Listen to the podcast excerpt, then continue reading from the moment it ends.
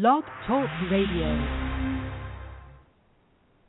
It's time for the Root and Roots Show on blogtalkradio.com. Now here's your host, Greg Rashid, bringing you the best in music, information, and history.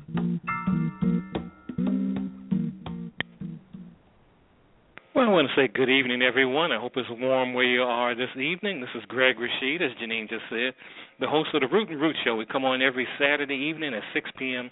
Eastern Standard Time, sat, and also on Fridays at 6 p.m. Eastern Standard Time, as well as uh, on a delayed basis on KUHS in Denver, Denver Radio and TV. And I want to thank Henry Archuleta for the opportunity to put me on that station. And I just want to thank everyone out there who's been listening and just continue to listen to the show because I have a, I have someone who's actually one of my favorite guests. I'm happy to have her back on, but I want to set this up by playing a song that's going to be appropriate for the theme we're talking about. And this is from 1902. This is Arthur Collins, and this is All Coons Look Alike for Me. I mean, All Coons Look Alike to Me. So let's hear that on the Root and Root Show. All coons look alike to me, sung by Arthur Collins with his banjo accompaniment by Mr. Vess L. Ossman, Edison Records.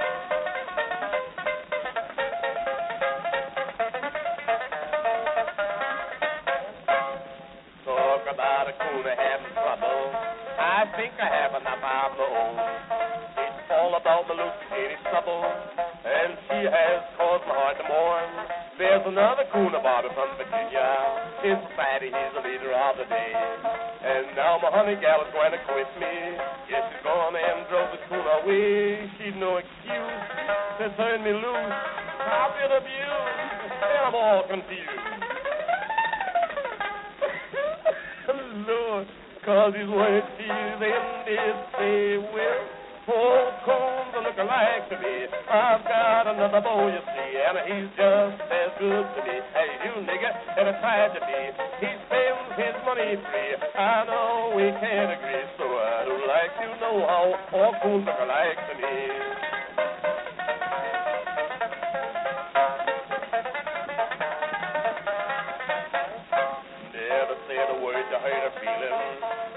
I always bought a present by the store. And now my brain was sorrow am I reeling. Cause she won't accept them anymore. If I treated her wrong, she never loved me. Like all the rest, she's gonna let me down. If I'm lucky, I'm going to catch my policy and win the sweet thing from town. For I'm worried. Yes, I'm desperate. And I've been jealous. And I'll get dangerous. Oh my. It is what she says to me. Well, oh, poor cones look alike to me. I've got another boy, you see, and he's just as good to me as you, nigga, tried to be. He spends his money free. I know we can't agree, so I'd like you know how all coons look alike to me.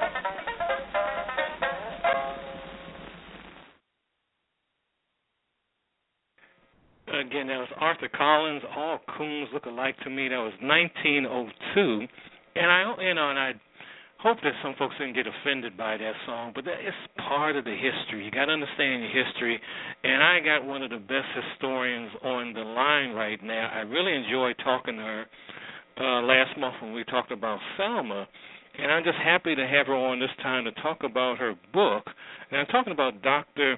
Katrina D. Thompson. She is the Assistant Professor of History and African American Studies at St. Louis University, and the professor is also the author of a book, Ring Shout, Wheel About, The Racial Pro- Politics of Music and Dance in North American Slavery. How you doing, Professor Thompson?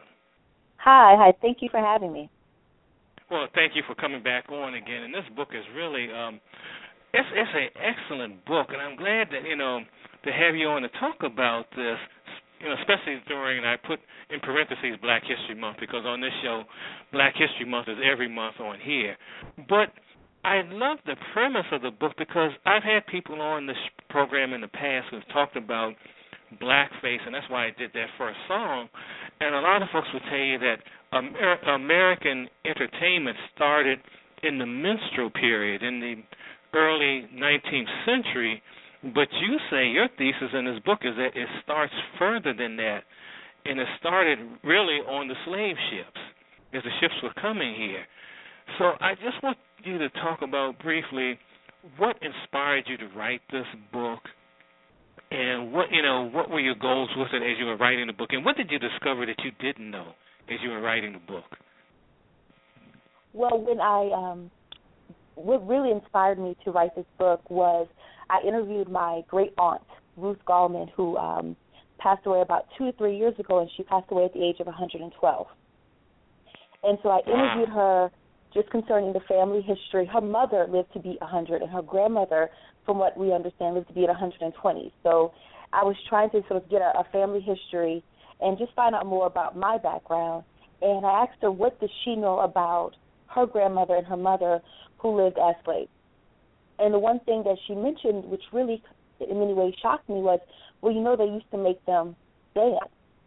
And I said, well, what do you mean? And she said, they'll put them on a block and it'll make them perform. And if you perform good, they buy you. If not, they wouldn't buy you. And so the first thing I thought was, this is amazing that this is what she remembers from the stories of her grandmother and mother about slavery. And what she was referring to was the auction block, the domestic slave trade, where they where uh, thousands of slaves are sold throughout the United States. And she was referring to them actually having to perform their agility, their happiness, for white consumers to prove that they'll be good slaves. And so when she said that, I, I started to do research and I realized, oh my gosh, she's right. And so I've always thought of music and dance in African American culture as being very strong and being a part of African continuance. So things that we do right. such as call and response and ring shout, and that being a very strong cultural uh, relic, which it is. However, I didn't realize how complex it was until my great aunt mentioned those very simple words. So that's how I started the research was a family story about slaves being forced to perform on the auction block. And it took me all the way back to the west coast of Africa and the beginning of the slave trade. And so it it, it started from family. Um, that's why my book is dedicated to my aunt, and just sort of thinking about the fact that it had to be such a strong story told to her that it was a memory over a hundred years after slavery that she was able to retell. And so essentially, I just yes, and I, I traced it back uh, that the first sort of forced performances of um, of West Africans in the slave trade was during the Middle Passage. They used to call it dancing the slaves. So for um, decades, historians have referred to that as the exercise, which is true, that took place because it took such a long time, and they're sort of stuck in this this confined space, so you need to exercise the limbs, and dancing was used for that. But in my book, I recognize that dancing is so much, music and dance is so much more complex. It's not only a cultural expression of West Africans um, during this, this this sort of passage, but it also was entertainment for the white sailors and a form of torture by the white sailors. And that tradition continued throughout the slavery experience. You know, and I, I like how, and by the way, listeners, you can join in the conversation. It's four two four six seven five eight three one five. Four two four six seven five eight three one five. I'm talking to Professor Katrina Thompson, author of the book Ring Shout Wheel About the Racial Politics of Music and Dance in North American Slavery. And you know, I like how you arranged the chapters, the names you gave them, but I have to say that all the chapters were hard to read. That because it was hard, not hard as far as just reading, trying to read, but reading the subject matter, in particular, chapter two, casting. I mean, that was a brutal chapter to read, and there's just things I've learned, you know, that you've taught me from reading this book that I didn't know. And just talk about the one incident on the, I think it was the, was the ship the Neptune? Is that the name of it? Or the Recovery? The Recovery. The Recovery, yes. Well, essentially, um, that case is very interesting because it's been it's been retold several times. What took place during uh, the ship recovery, just to sort of give a really quick story, was uh, the normal uh, process of, of gathering slaves on the west coast of Africa and bringing them on the ship. So on this particular ship, there were several uh, West African women that were, were collected and brought on the ship, and they were used and raped by the white male slave ship um, sailors, which is very, very common. Uh, the captain um, and several of the sailors would rape several women, and sometimes it would be the same women, sometimes they would randomly pick them.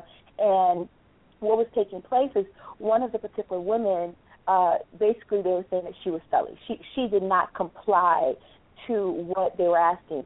What was very common during the Middle Passage was that music and dance wasn't only used to entertain the white slave ship uh, captains and sailors, but for women who were performing music and dance under the whip, it was also a prelude to sex. It's a prelude to rape.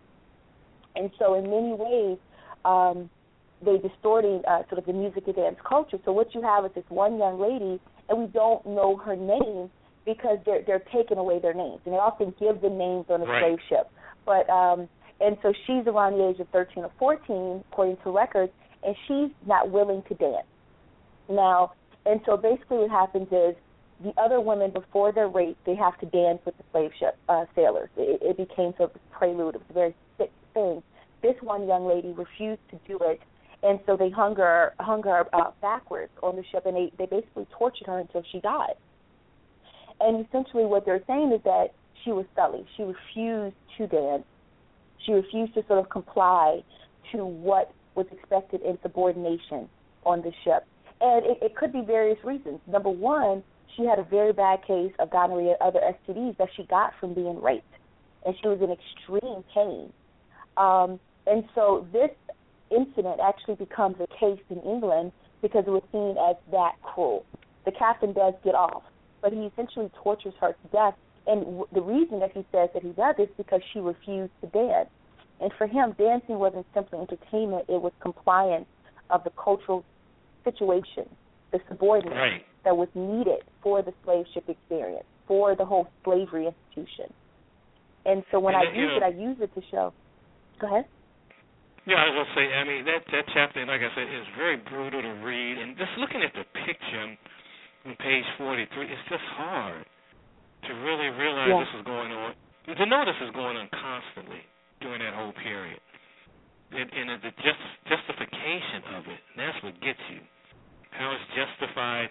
How you know, as I was reading the chapter, how in a sense, the way they were talking about her, it's like she had this venereal disease that she kind of gave to everyone else because she's this wild person. And that you know these sailors really didn't have that until they came along her and the other African women, and and, and it's so it's just really sick when you read it. But You know, it's Yeah, ahead. and I mean, and that that is the way they would justify themselves because she she received, um, she was constantly raped. She received in slave ship captains. These white slave ship captains and sailors were known for being the carriers of, of all kinds of sexually transmitted diseases. So this isn't an unusual thing. But I, I when when you read it, you're mainly reading it from the perspective of the white sailors. So they're speaking, and you have to be able to read between the lines and realize that the reason they're putting her down and making her seem as if when the victim actually sort of is uh, portrayed as the predator in some ways, it's, it's to justify their own actions. And that's common throughout slavery, is the idea that blacks want to be enslaved, that they're supposed to be. This is a natural position, and in some ways Right. we're helping them. And so that is sort of this sort of very interesting dynamic that takes place with this internalized white justification of slavery. And you see And, you know, that with um,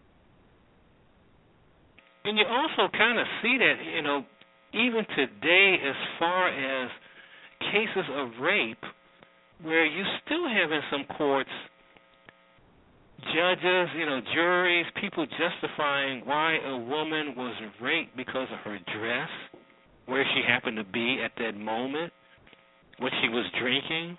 I mean, it's all of that. There's all there's still this justification that it's continues to go amazing how on. times times really don't change, and that that's a really sad thing. And it's interesting. My um, my first chapter is in West Africa, and it looks at how it looks at West African dance and music culture, and that it's a very strong uh, experience there. However, white Europeans, Western Europeans, and American uh, slave traders go there, and they see this, which is really um, a, a deep uh, spiritual, uh, sacred thing of music and dance, and they turn it and they say, wow, look at how these women dance. They must be sexual. They must be lascivious. They must be lewd. And they're just setting up a system where these women can't be raped because they're over sexualized. So in their head, it's okay. And so you see that even with the way they manipulate interpretation of dance and music. And, and it's so funny, you know, because as I was reading the book, reading that chapter, and read, you know, reading this book, because I was going to get to this later on in our conversation, but we might as well just get into this now. How it's still go- all of this is still going on as far as entertainment today. There is still the justification with, within you know black entertainers that well they act a certain way. They may not get this award because they're naturally talented. They naturally can sing. And then you have folks such as uh this rapper, what's her name from Australia, Iggy, who are taking the culture and just twisting it and using it for their own, you know, just to make money, just as folks did in the 19th century with uh, the songs they were using, such as folks like uh, with Dan, you know, Dan Rice. And I just want you to talk about the whole thing with someone like Dan Rice and doing Jim Crow and comparing that to what's going on now with some of the ra- white rappers like someone like a Iggy. Yeah, it, it's very interesting how it's it's quite a similar idea because it's this idea of mimicking and mock. And so when you let, look at the beginning of Blackface Minstrel with um with uh Dan Rice and and and in the 1830s, um, the way the Blackface Minstrel show started is that they claim to have watched a black man with rheumatism dancing and singing and sort of mimicking or mocking that on the stage. And that's how Thomas Dartmouth Rice and uh, Jim Crow was introduced to the world. That he's saying that he's actually mocking the actual person. And and so what's interesting, and I, I look at this in my book, and number one, it's problematic to, because my question is, why, if you are mocking a black person singing and dancing, why are they singing and dancing? And this is sort of the background of, of my entire book. What's interesting is the way I look at Blackface Minstrel Show, and I'll, I'll similar to Iggy Azalea, is that the Blackface Minstrel Show is the mocking of blacks who are putting on a facade of performance that's forced by whites on the plantation. Right. And so, and so, so number one, it's they're already the Blackface Minstrel Show is displaying the facade or mocking the facade that we're putting up that we're forced to do during slavery. And so Iggy Azalea sort of is putting on in a lot of ways. Um, she's, she's putting on this sort of Southern style rapping style. Um, she's putting on accent, and she's even putting on a lifestyle in her lyrics that she's not necessarily reflecting. She is mocking and mimicking black culture, which in many ways is itself putting on a facade for the public consumption because it's all a performance. And so it's problematic. Number one, I don't think if Iggy Azalea was black, she would have the same reception as in popularity and sales. And so if there is this sort of continuance of white in blackface, or for Iggy Azalea, white in black facade, that still is a part of American consumer culture and pop culture. And so it's it's really problematic. And and also the major problem is that these are not people who are respecting African American culture. Uh, Thomas Dartmouth Rice, Rice did not, or minstrel characters did not respect black culture. It wasn't sort of a homage to black artistic style. There wasn't. They weren't actually trying to get to know African American culture. Iggy Azalea is doing the same thing. She's not actually trying to understand African American culture. It's not a homage. It's a, it's a she's putting on blackness in the same way that Thomas Dartmouth Rice did, um, and it's just a part of consumer culture. The bad thing, she isn't a good. There are very good white rappers that are not doing that. They're displaying their own culture, or they're displaying cultures that um, sort of their own experience in their own generation. But and they're not trying to put on this accent. But she she's definitely an interesting time because she's very in many ways uh, a minstrelized performance. You know, and I said actually, I made a comment on one of the social media pages one day that elicited a lot of responses. I, I put a picture of her and put a picture of uh, Amos and Andy, the Black Unity Radio version of Amos and Andy, and them in blackface. and I just said that she the new blackface, and I had a number of twenty year olds and just attack me, and really, and these are African Americans, attack me and just defend her, but they couldn't explain why they actually like her music when I would ask them questions like that. It was just they didn't understand. They really didn't understand the history, and they just thought that I was offending her, and not looking at the broader history of of the subject. Yeah, it's very it's very interesting um, that people are quick to make a response to a history they're not well aware of, and it's not. It's all a performance, and if that's how she chooses to perform, that is her, you know, that's her prerogative in many ways. However, it, is us as people in um, in the fields that we are to comment on it, to recognize something that we see. I had there is a lot of debate in, in popular culture and online concerning her, uh, and my biggest issue is is she's putting on a voice and a whole sort of culture that's not she's she's is not even close to her, and so there are a lot of white female rappers from throughout Europe who actually do rap, uh, representing their culture, representing their their ideals she's a very different, and she's not respecting uh, the black rappers and, and performers in her field, and she's doing it publicly. So it's a very interesting. But people are quick to defend her. Uh, however, they don't know. They don't understand the complexity of this particular performance style, and that this is nothing new, and that we've seen no, this before. And that's what's so fascinating about your book, uh, Professor Thompson. That there's nothing new under the sun. I mean, everything you're saying is still going on. Yeah, I want you to talk about also, and listeners, you can join in at four two four six seven five eight three one five. I'm talking to Professor Katrina Thompson, author of the book Ring Shout Wheel About the Racial Politics of Music and Dance in North American Slavery. And don't don't send me any emails or Facebook messages about how great uh, Professor Thompson was as you did before, and say, well, you should have asked her this. No, you have a chance to ask ask her right now. So I want to, you know, I want to ask you too. Um, going back to the book, talk about, you know, the chapter on advertisement because I had never looked at what was going on with the. Well, you explained the whole thing about advertisement, and particularly, you know, our, you know, our ancestors being bound in chains and just walked about. Let's let's talk about that because that's that's a fa- all the whole all the book is fascinating, but that's a fascinating chapter. Thank you very much. It's an advertisement essentially looks at the domestic slave trade. And so just to sort of distinguish, um, there's the international slave trade, or also known as the Middle Passage or Triangular Trade, which is the trade between West Africa, uh, West Indies in America, and then uh, sometimes uh, England. Then you have the domestic trade, which is the internal trade within the United States of slaves who are often traveled by coffle, either via, via walking or by boat to get from one place to another to be sold internally. And domestic slaves really start to grow uh, after the international slave trade legally ended. And so what you have is you have slaves who are bound, um, traveling often by foot uh, from places such as D.C., from St. Louis, from New Orleans, uh, going to the auction block. So what was taking place is beyond putting advertisements in the newspapers and posters saying, you know, slaves for sale at this date and time, when they would walk them through the city to when they were arriving or going through cities heading to the auction block, they would make them sing and dance. They would often hire either um, a fiddler with them or force uh, or get a slave or buy a slave that was a musician. And so while they're traveling through their towns, they would they would make them sing or dance or just have lively music playing.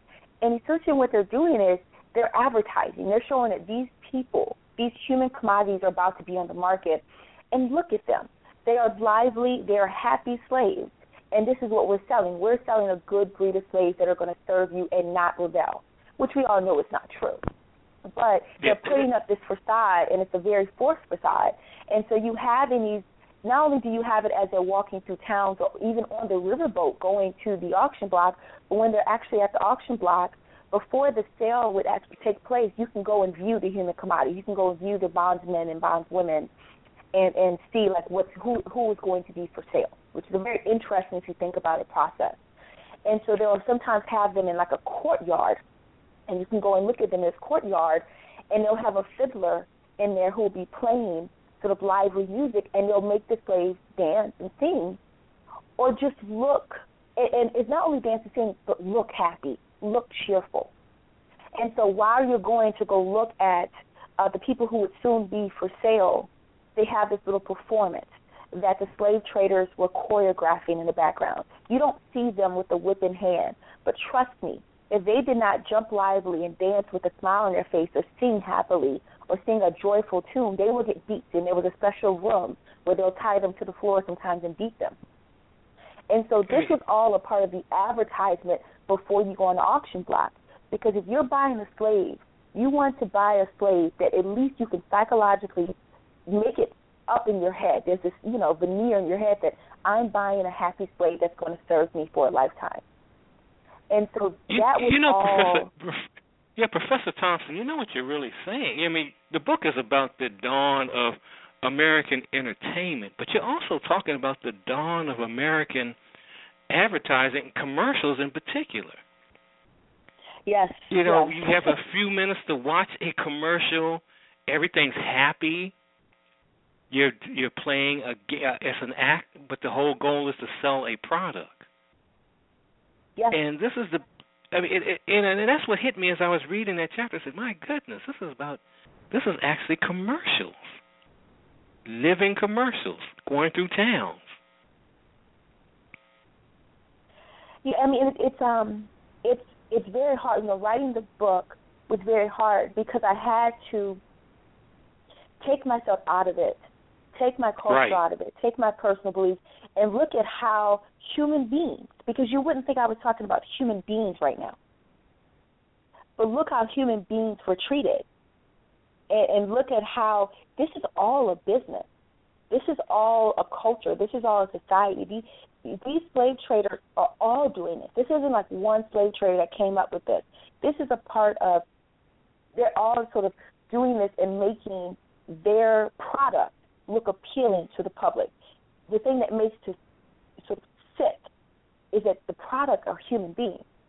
You know, they're That's making it. It's not a car. there. It's nothing inanimate. It's a human being. Yes. And that, that's what, like you said, that's what's sick. And the fact is, as you mentioned in one of the chapters too, is that everyone was involved in slavery. I mean, everyone, both, you know, no matter what part of the country uh, of this country you were in, everyone was involved in it, and you couldn't escape it. No, you couldn't escape it.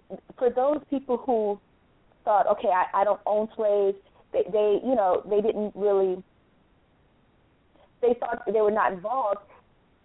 Soon there were laws like the Fugitive Slave Act that said no matter what, you're responsible to make these make sure these human people, human property, are going back.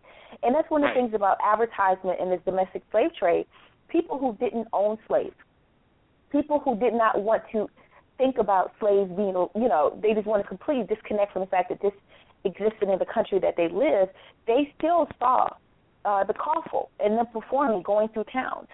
They went through towns uh, because you have to realize D.C., Washington D.C., our nation's capital, was one of the biggest slave trading areas. That's and so And one of the reasons people it was outlawed. Yes. I mean, people from all over the world would go to D.C. and they saw this, and that's one of the reasons it eventually became outlawed because they started to get embarrassed that, oh, wait, you know, people are talking about this when they come and visit our nation's capital. But this, I mean, you're in a slave pen being forced to perform music and dance, about to be sold on the auction block, and being separated from your children and your husband or your wife, and you're looking at the Capitol at the bar. It's a very interesting dynamic. Well, it, it certainly is. I mean, it's just it's just amazing. It's just so sad, and I'm just glad that you wrote this book. It's just, you know, and it's and I want my listeners to know it's a it's a quick book. It's not you know, but it's got so much information. And how long did it take you to write this? Because I mean, you really did a ton of research. Oh gosh, how long did it take me? I don't know. Uh, several years. Uh, I Yeah. had to travel extensively. I, I traveled to Liverpool and and uh, London, which some uh, many people don't know, but the the slave trade mainly went out of Liverpool and London. They, they were uh, very big in the international slave trade, and so that's where all the records are. I went throughout the South from New Orleans to uh, Nashville to North Carolina. I did research in New York. So a lot of traveling. So it took several years of just going from archives to archives and just digging through, uh, and then trying to figure out how can I present all of this evidence of something that that, as I show in my book, happens time and time again. How can I present this? That you did. A, you've done a great job of it. And Thank what you. did you Thank find? You. Yeah, and, and Professor Thompson, what one thing that when you came in to write, when you were starting to write the book after talking to your your aunt and your relatives and all that, what one thing did you discover that you said, "Oh my God, I didn't know this"? There's a lot I discovered. um, I did, yeah. I always, yeah. There, there's so much that I discovered. I, I think the the main thing is I always knew that the complexity of African Americans during slavery was amazing. The way that African Americans were able to maneuver and strategize to gain power. And, and you know, using that word power very flexible because there's all kind of powers. There's power that you have where you just break uh, the the uh, machine or you kill one of the you do something to sort of get back or to gain some time away or running away. Anything that you sort of gain any type of um, freedoms, little freedoms that the slaves or, or had continual rebellions. We're very aware of rebellions, revolts. African Americans were continually rebelling, revolt throughout slavery. But what I found interesting is how well they were aware of the facade of slavery. And I'll give you one quick example. There was one slave, uh, bondsman, Tom Wilson, who he continually tried to run away. That this was, uh, and you see this a lot. He was a bondsman that was determined to be free. And so while he was running away, he literally ran into the people, the patrollers who were looking for him. Right? So he runs into the patrollers who right. are looking for him. He begins to sing and dance because he's very much aware this bondsman who we're not who most likely due to the law is not literate understood that whites think that we're happy when we're singing and dancing. So I'm running into the people who are trying to capture me back into slavery. He sings and dances. They throw pennies at his feet. He actually is able to take those pennies and escape to the north.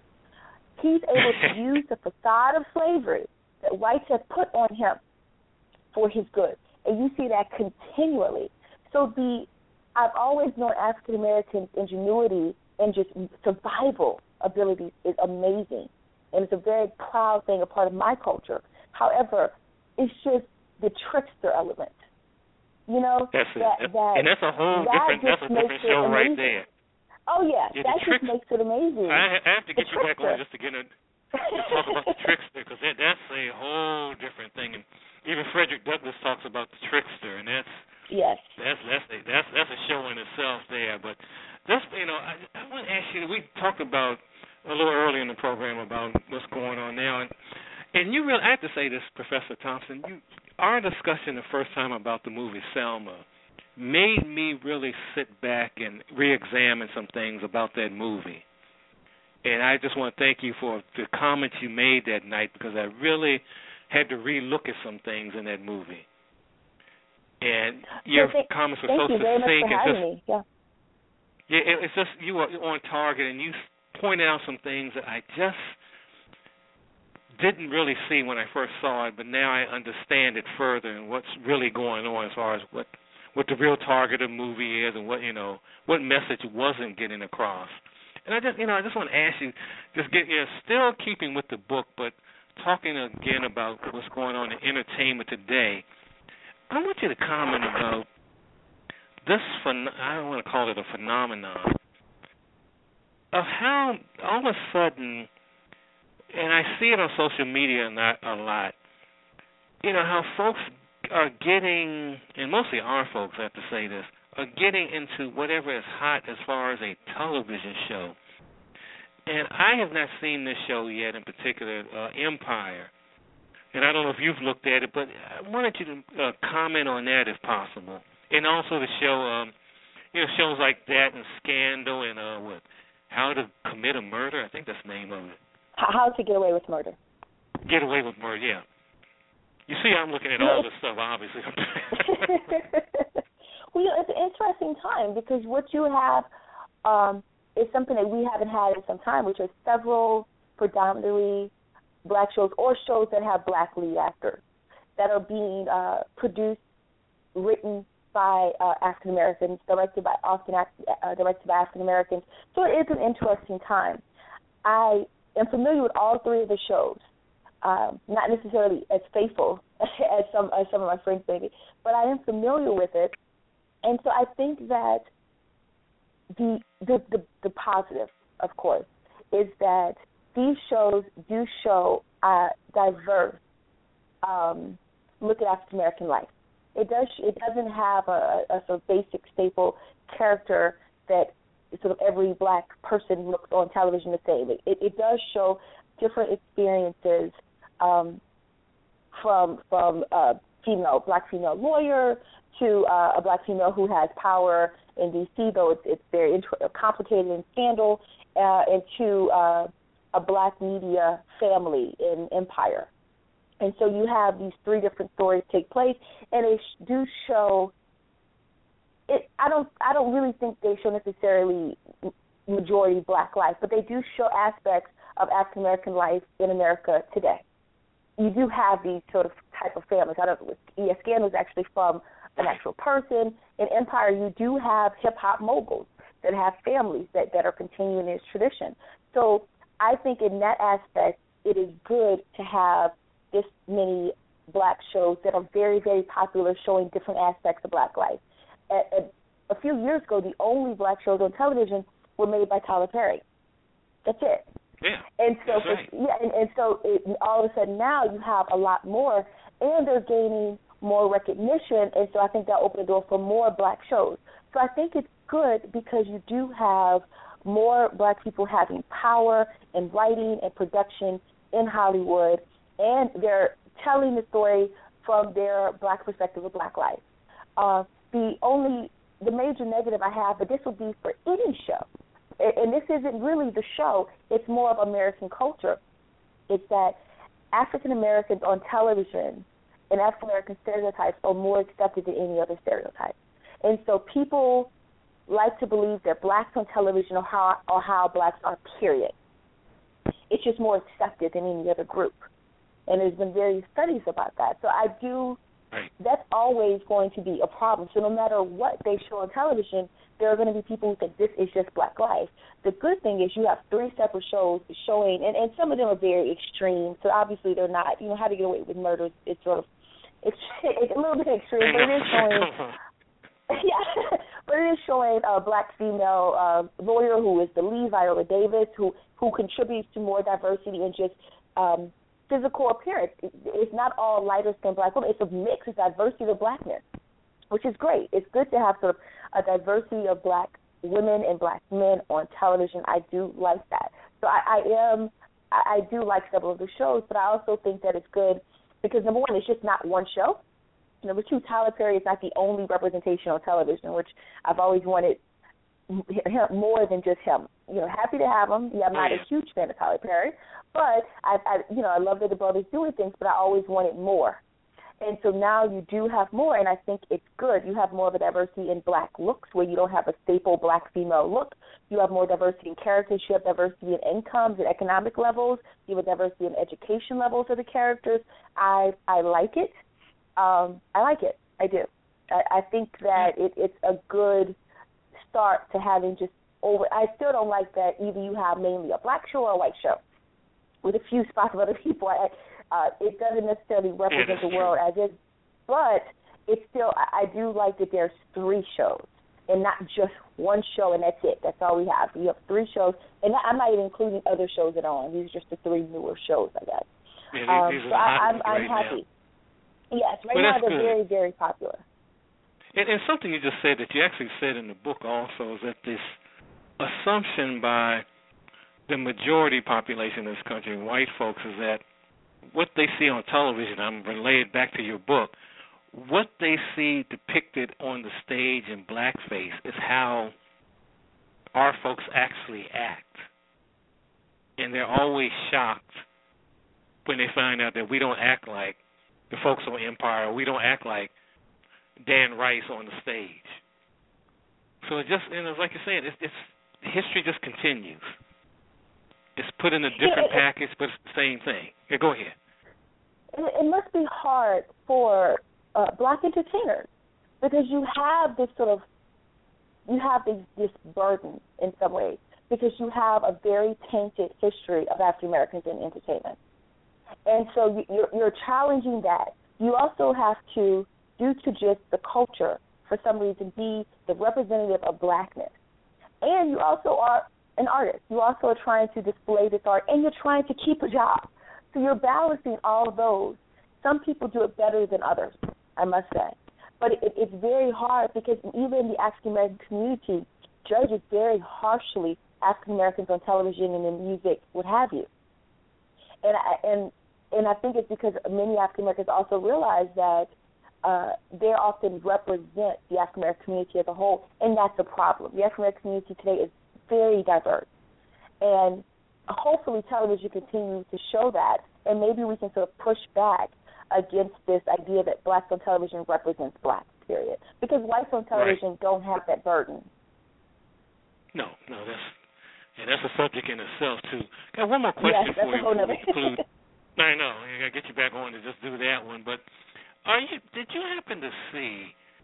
You know, speaking about entertainers and all, and I got into discussion with a number of folks about this, and I'm curious. And I brought it up on this. I think I brought it up on the show before, but during the NBA All Star game, Beyonce was wearing a dress that had on it the Well, I guess you you know I guess you know what I'm talking about. The, I know uh, exactly what you're talking about. Yeah.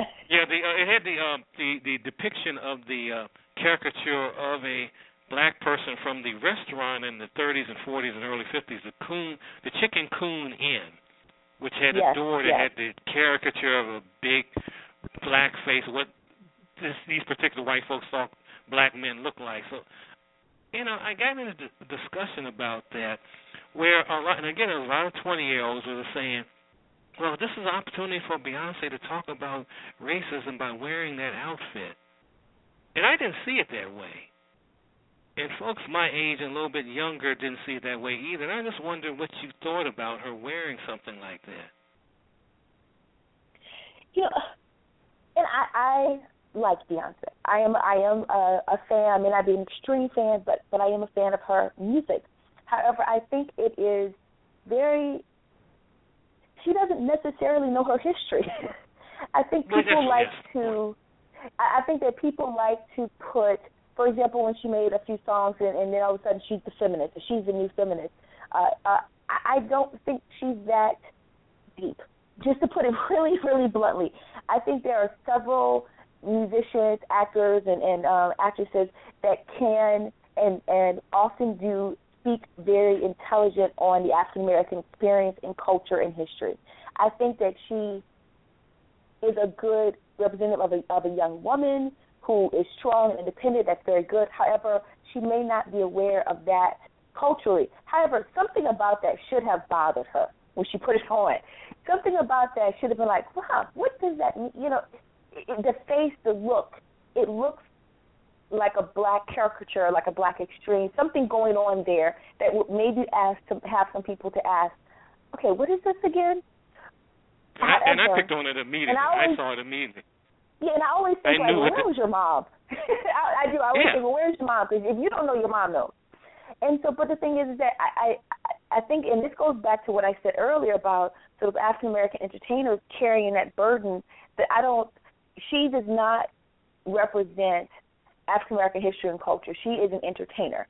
And so even though she will be a part of entertainment history and what have you, she does not necessarily know her black history enough to right. really kind of to know that okay, I should not be wearing this or if I wear this, this is the time to have this conversation. And I wouldn't want her to have that conversation unless she was well aware. You know, and so I do think that I would hope a young lady, a young African American would look at that and say, "Hey, let me just okay now, what is this character that you have on this sweater that you want me to wear?" Uh, especially because she knows whatever she wears is going to be put out there. However, That's I also recognize that she simply is not. Number one, she uh, she's not from that generation. I, I don't know if I would know if I didn't read about it. I think maybe if someone older was around and said, "Hey, you do know that this is you know this is what that means. Maybe she knows now uh, this conversation, and so hopefully she would sort of not wear it again. However, she is she's just an entertainer. She's not a scholar. She's not you know, and so I, I think and so for me, I don't put that burden on her to represent. I do think okay, you should have used a little bit of just common sense that this looks funny. However, you know, however, she didn't, and so you know, hopefully someone said, "Hey, why don't you look this up or read a little bit and, and get to know it." Um, but that is a burden that black entertainers have that I think is is is is just too much sometimes. Uh, and I think all um, racial and ethnic minority entertainers have that burden to represent their people and to be aware and what have you. So I, I have mixed feelings towards that. I feel that she should have just known that something was off about it by putting it on, or um, she's just an entertainer and and you know, really what she does is sing and, and dance and, and, and that's right. entertain. If, if she, you if know, she like the colors, what, if she like the colors of the sweaters, like this will look good at the NBA All Star yeah, game. yeah, I mean, and I hope that you know, I, I think that her her mother is a, a good wisdom point in her life, and hopefully her mother was like, hey, just in case, this is why people are talking. I do I do hope that she has that uh, generational wisdom, which I think she does. Um, and of course I say that her mother's from Louisiana and I'm from Louisiana, so that's you know my southern oh, okay. belief that that mom pulls you to the side and say, hey, you know, maybe in the future yeah. she, you shouldn't wear that. Um, right. But I'm more worried that if she does make a statement about it and she says something that will cause people to say, "Oh yeah, that's so yesterday. Let's get over that past." That that I would be more worried about an unintelligent statement than anything else because her words do have power. Um, and that, that's the scary thing with entertainers. It is. it is. It's very scary. We we got to have a show about that, but I just want to say, Professor Thompson, I just want to thank you for being on today. You wrote a great. This book is great.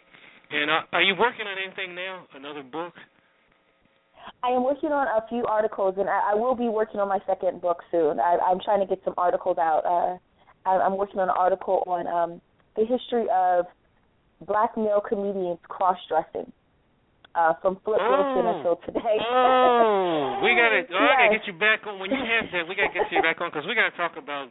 You mentioned in the book, as a matter of fact, about Dave Chappelle, but we're not gonna do it now. Okay. Oh, okay. that's yes. that's that's a subject. Oh, we'll get you on later on in the in the spring or something. Okay. Because we got to talk about that. Let me know when that article comes out. We have to get I will you let on you that know. one.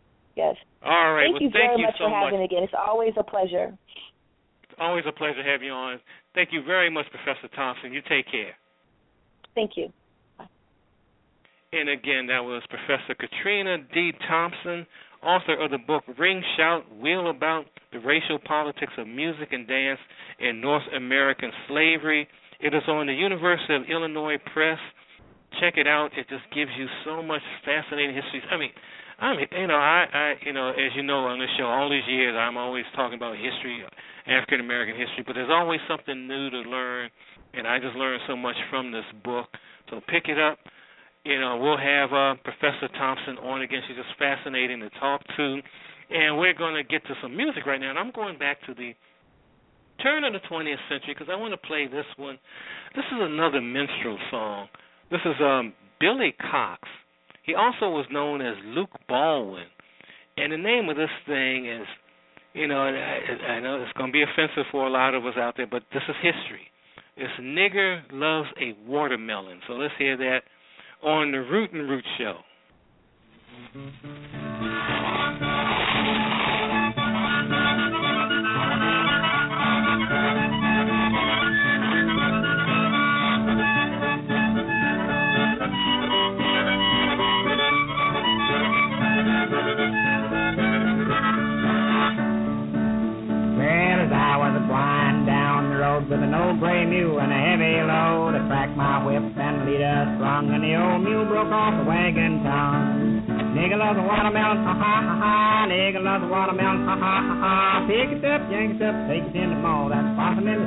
tune, corn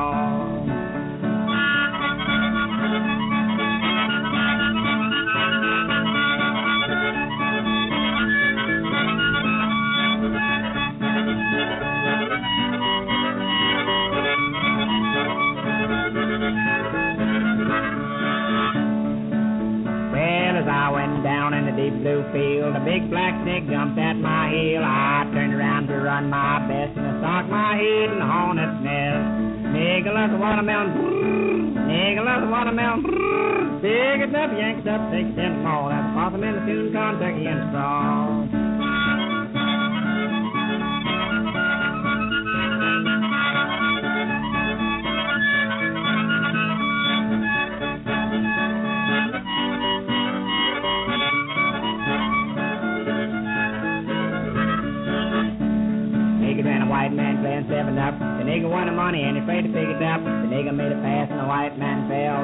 Got the money and he run like a cow. Nigga loves a watermelon, ha ha ha ha. Nigga loves a watermelon, ha ha ha ha. Pick it up, yank it up, take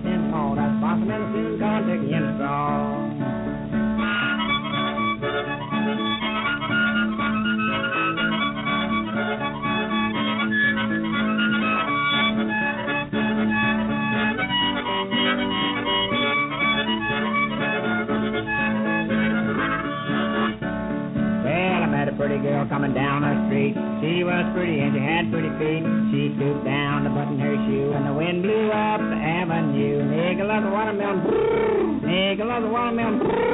Nigga dip, yanks up, takes in the mold. That's a possum in the tune, Tom Tucky in the song.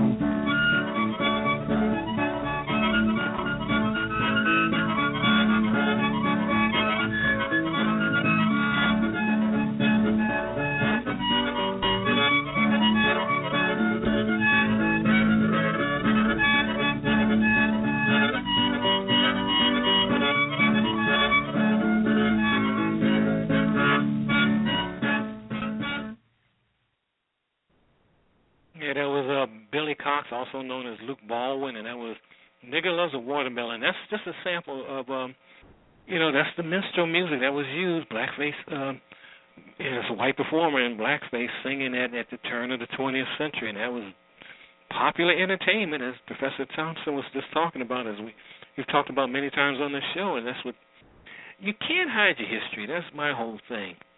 I know a lot of you out there probably were offended by that song and the previous song I played, but the fact is you can't hide the history entertainment in this country started, as Professor Thompson said, on the slave ships. On, you know, what you see now is the same thing that was going on in different form, but the basic forms of entertainment still exist.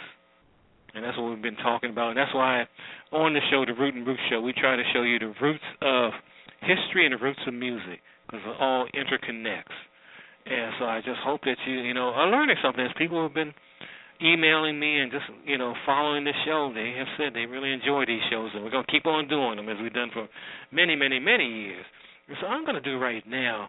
It's a long song here. This is um Big Joe Turner, and I'm doing this one because um yesterday I played some music from uh Clark Terry because he passed early in the week, and this is from this is an album called the Trumpet Kings is Clark Terry, Dizzy Gillespie, Sweets Edison, and Roy Eldridge, and they're in the background. And I can't tell one from the other actually, but they're in the background, and and Big Joe Turner is singing on this, and this song is um it's about uh, 13 minutes or more long, and it's called TV Mama. So let's hear the Trumpet Kings and Big Joe Turner on the Root and Root Show and TV Mama singing their singing and playing their hearts out.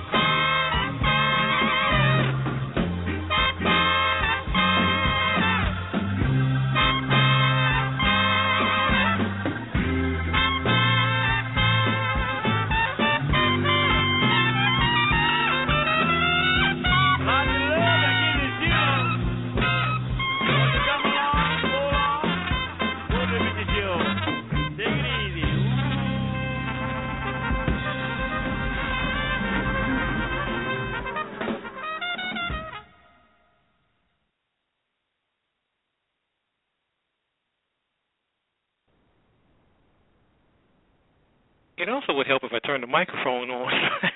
I was just talking, I had the mic on. But anyway, that was a Big Joe Turner, along with the Trumpet Kings, Dizzy Gillespie, Sweets Edison, Roy Eldridge, and the great Clark Terry, who passed this week, and that was TV Mama. And I think we'll keep on that kind of blues theme. We're going to do a little bit of Marvin Sease here, and he's talking about the Ditch Diggers. So let's hear that on the Root and Root show. Getting tired of this. Everywhere I turn, somebody's dipping in my business and don't even know the flavor. Y'all know what I mean? They're always criticizing, telling me I need to change. Just because they don't like what I like. Y'all know what I mean? But still, the very next day, some of the same people calls me and say, Bob, do you have any spare change? Y'all know what I mean? You see, I found out something about those people. Y'all listen to me good. Ooh. They don't believe in me, but I believe in myself. They only want to use me and throw me away. They don't mean me no good, no, no. They're trying to bring me down, but I'm not gonna let it happen, no, cause I know who they are. Mr. and Mrs. DJ. Will you play the song for me? Help me tell these people to stay away from me. That's what they are. Backstabbers. I did them no wrong, but they want to hurt me. Listen, please. I don't know why they want to hurt me. I did them no wrong, no wrong. Now I got to say so long. But Mama always told me be careful who I call a friend. I think I got a few cases of plain jealousy. Mr. and Mrs. DJ. Will y'all play the song for me? Help me tell these people, oh, stay away from me.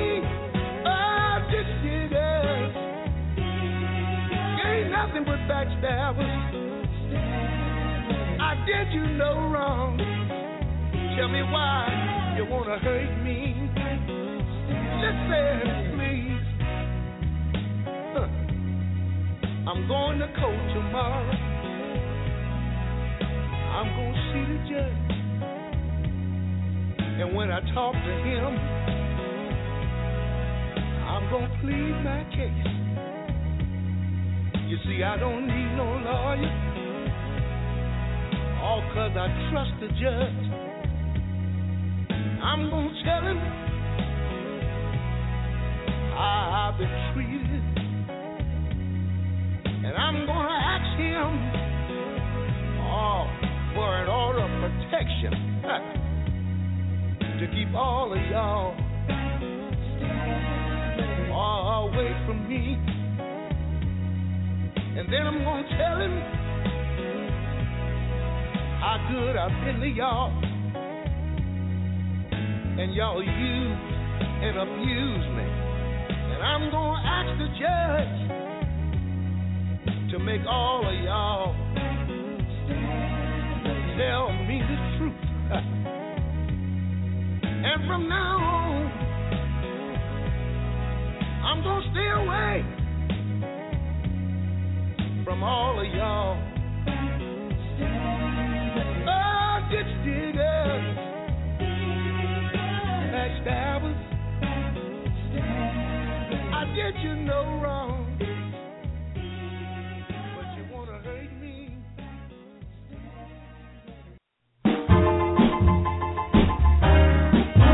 Why?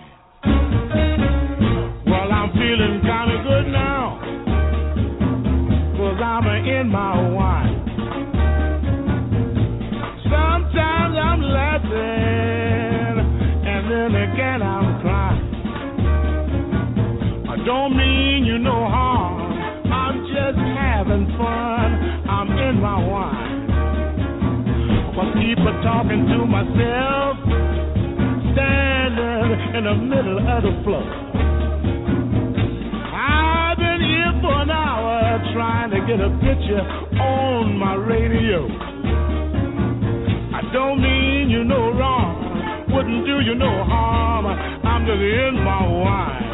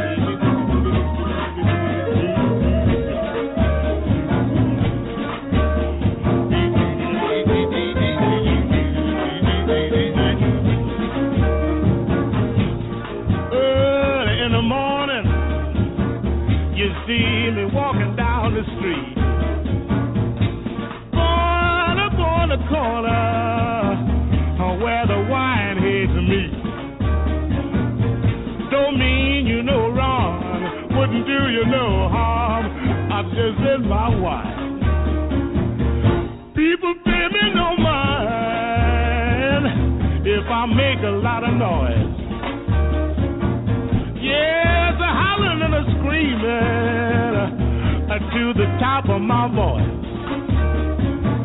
I don't mean you no wrong, wouldn't do you no harm. I'm just in my wine.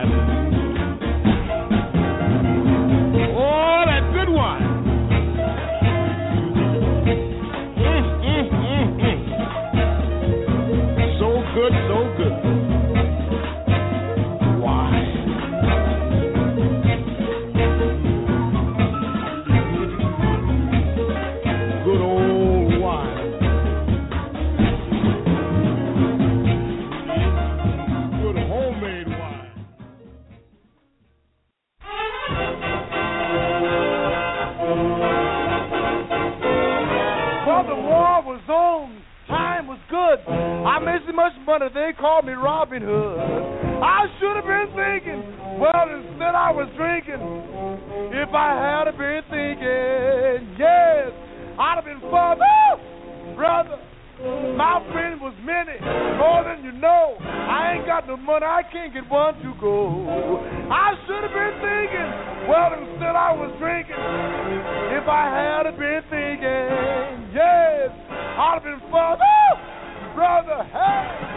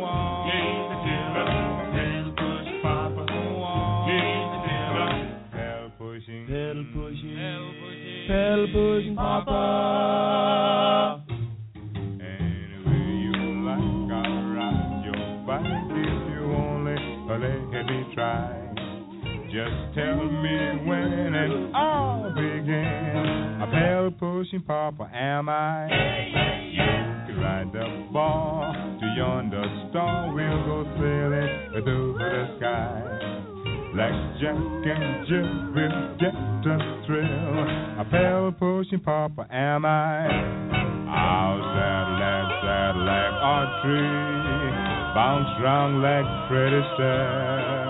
And when that trip is over, you know that I was there. So if you decide you want to ride, I'll gladly be your guide. Just ask for them, the lover man. A pale pushing papa am I. Pale push papa is he? That's me. Mountain will have. Because. A is he. That's me. Ah, yes, I'll rock your soul and make you roll. Because is he. I'll sell and sell like archery, bounce round like pretty stem, and nothing's over. You know that I was there. So if you decide you want to ride, I'll gladly be your guide. Just ask for Sam, the lover man. A pale pushing papa, am I? Oh yeah. pale pushing papa, am I? Right, that was uh, Billy Ward and the Dominoes, and that was Pedal Pushing Papa. Before that, we did uh, Ernestine Allen and Give It Up, Old Man, and before that, we did uh, Cootie Williams and I should have been thinking rather than drinking, and then we did uh, Amos Milburn in my wine. We started to set off with Marvin Sease and Ditch Diggers. I hope you enjoyed that on the Root and Root show, and I want to say hi to my buddy out there, Tristan. I know he's listening in, as well as his daddy Stevie and the Withers family down there. I want to say hi to you, and also hi to my my buddy Miss Wilson out there. I want to say hi to um, all my all my friends out there in Denver who listening on KUHS Denver Radio and TV. Thanks to Henry Archuleta. You'll hear this on a delayed basis, but I hope you're enjoying the music and do, enjoyed the previous discussion with uh, Dr. Katrina Thompson and her book about racial politics of music and dance in North American slavery. I hope you enjoyed that. But we're going to get to more music here on the Root and Root Show. I think, um, keeping in line with that uh, kind of bluesy theme, I think we'll do a little bit of hey, let's do some Freddie King. Freddie King and Big Legged Woman. So let's hear that on the Root and Root Show.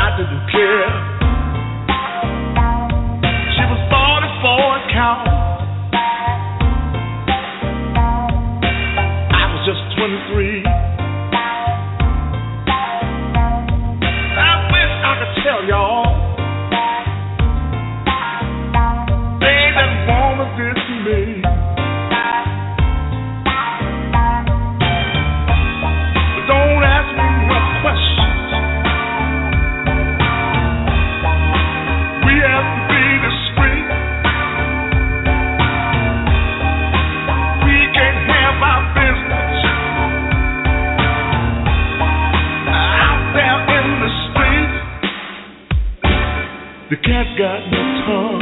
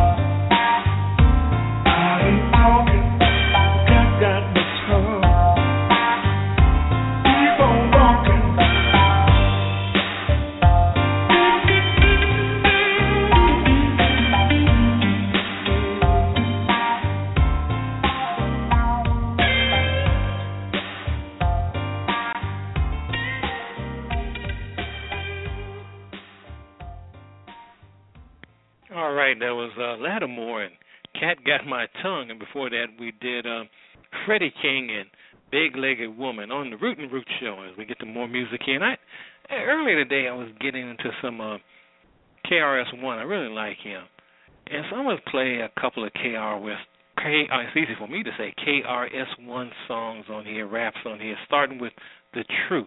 So let's hear that on the Root and Root Show. KRS One of Showbiz with The Truth. En français. Ain't no lie, ain't no lie, we gon' live it out. Truth can't stay in my mouth, I gotta spit it out. 24 years with cheers, I took a different route. Knowledge reigns supreme on the scene. Have you been missing out? Cats walking around blind, they tongues sticking out. Governments robbing them blind, look how they pick them out. You her, you him there, go to jail. You him, you her, they, them gonna fail.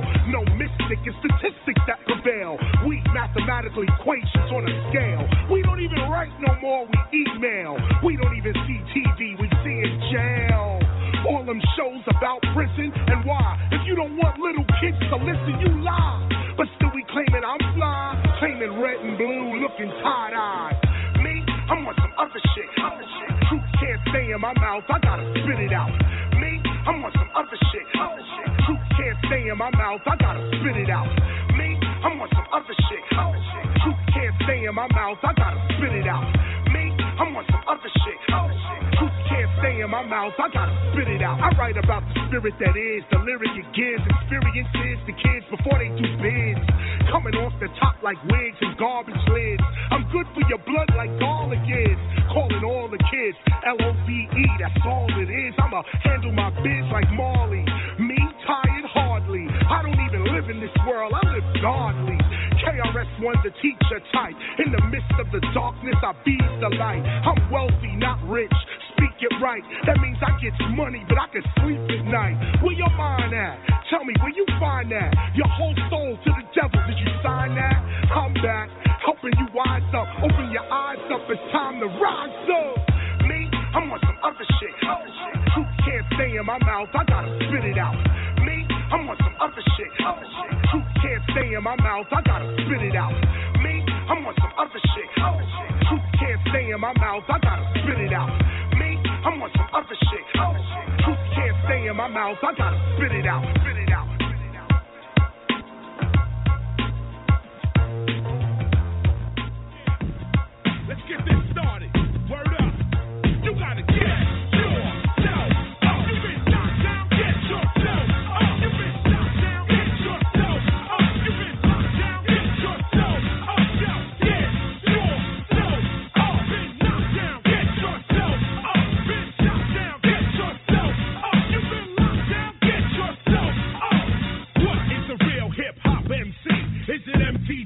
Is it BET?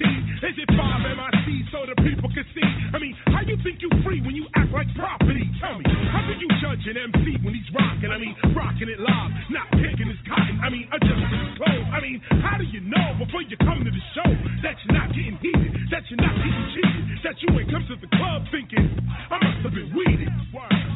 You got to be an educated consumer. Spend your money on MCs because these rappers will do you. You ask for that autograph, they ask that quick. Beware of the rapper. He talks like it don't matter. He pulls his jet while we bust off the gatler. Get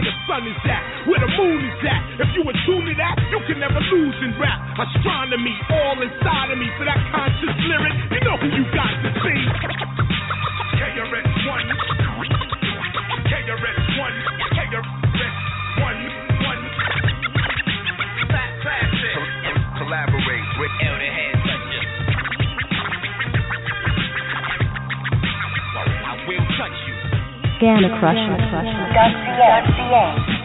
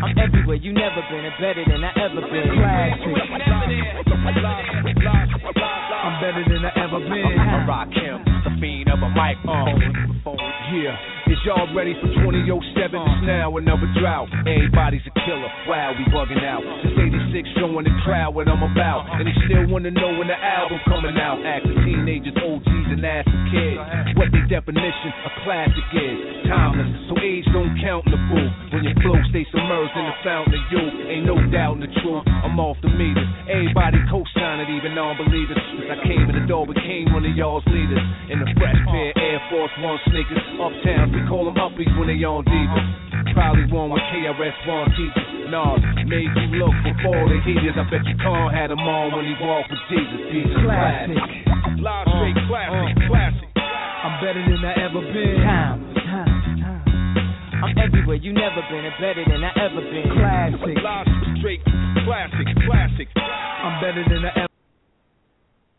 Oops, I, I ended that a little sooner than I wanted to, but that was uh, Kanye West, and he's giving tribute to the legends of rap, and that was uh, on that. That's called Classic, and that featured uh, Nas, KRS One, and also Rakim.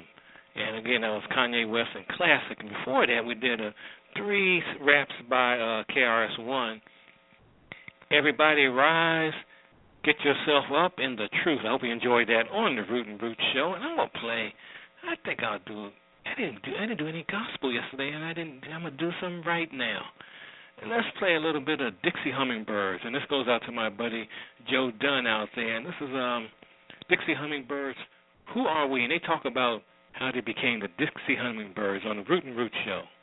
We're going to tell you how we got started, and we'll go from there. Are you ready? Are you ready? All right.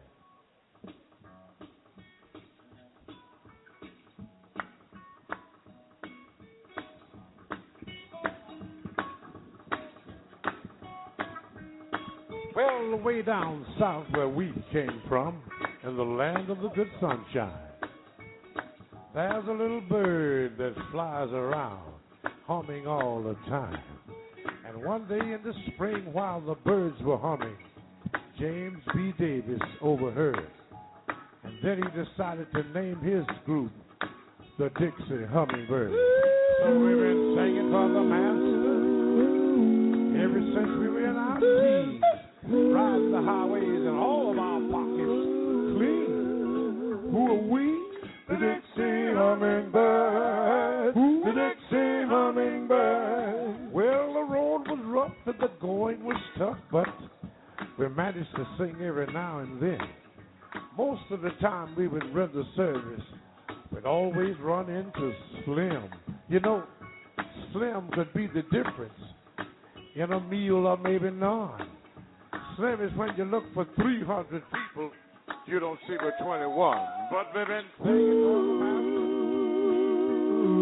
ever since we were in our teens, riding down the highways and all of our pockets clean. Who are we? The Dixie Hummingbird. The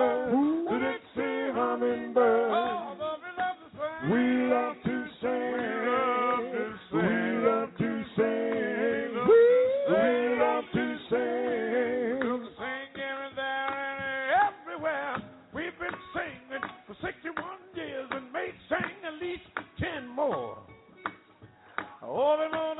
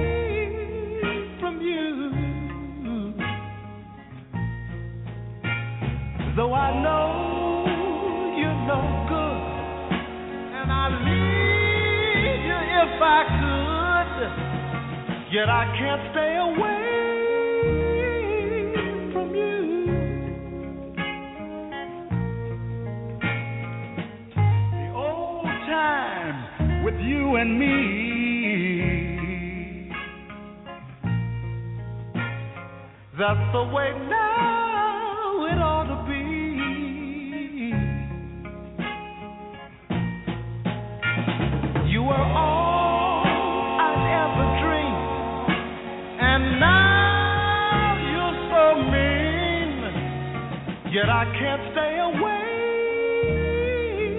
from you. You've been leaving me and deceiving me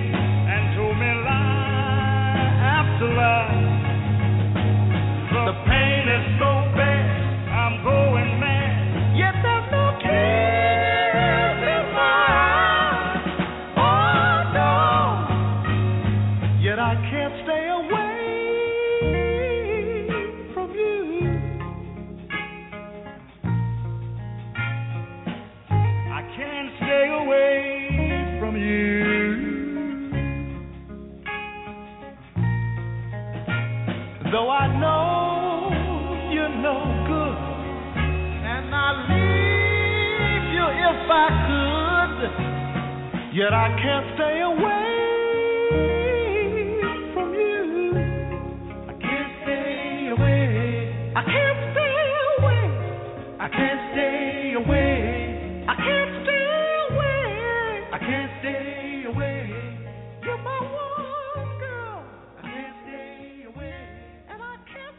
The amazing Curtis Mayfield and the impressions there. And that was I Can't Stay Away. And before that, I did a song by a young women's group back from the early 70s, The Fascinations, that was discovered by Curtis Mayfield. And you can hear that sound in that song that they sang, which was Just Another Reason. And I started to set off was the Dixie Hummingbirds. And they talked about who are we? So you learned a little of their history there. As you learn history tonight, excuse me, about the uh, racial politics of music and dance and North American slavery and the dawnings of American entertainment. And that was due to our guest, uh, Dr. Katrina Thompson. We'll be on again sometime, you know. But the book is Ring Shout, Wheel About, and it's on the University of Illinois Press. Check it out because it's an excellent book. It talks about the history, the dawn of entertainment in this country. But we'll have more shows like that as always. We'll have her. We'll have her back on. And if you have a topic you're interested in me talking about, a guest or something, just go to my Facebook site, Greg G R E G, last name Rasheed R A S H E E D, or go to Twitter at Unifics U N I F I C S. That's U N I F as in Frank, I C S as in Sam, and it's at Unifics on Twitter. Or you can just go to the uh, Blog Talk Radio site and look for the Root and Root Show and leave your comments. If you're interested in advertising or being a sponsor of the show, go there too. But I just want to say go in love and go in peace, and we'll be back here next Friday on the Root and Root Show. Again, I say hi to all my friends out in Denver listening on KUHS and Denver Radio and Television. And I'm going to leave you today, get you dancing again. I'll leave you today with, I think we'll do some Zapp. Let's play uh, Zapp with Roger, and I can make you dance. So we'll see you next week on the Root and Root Show. Go in love and go in peace.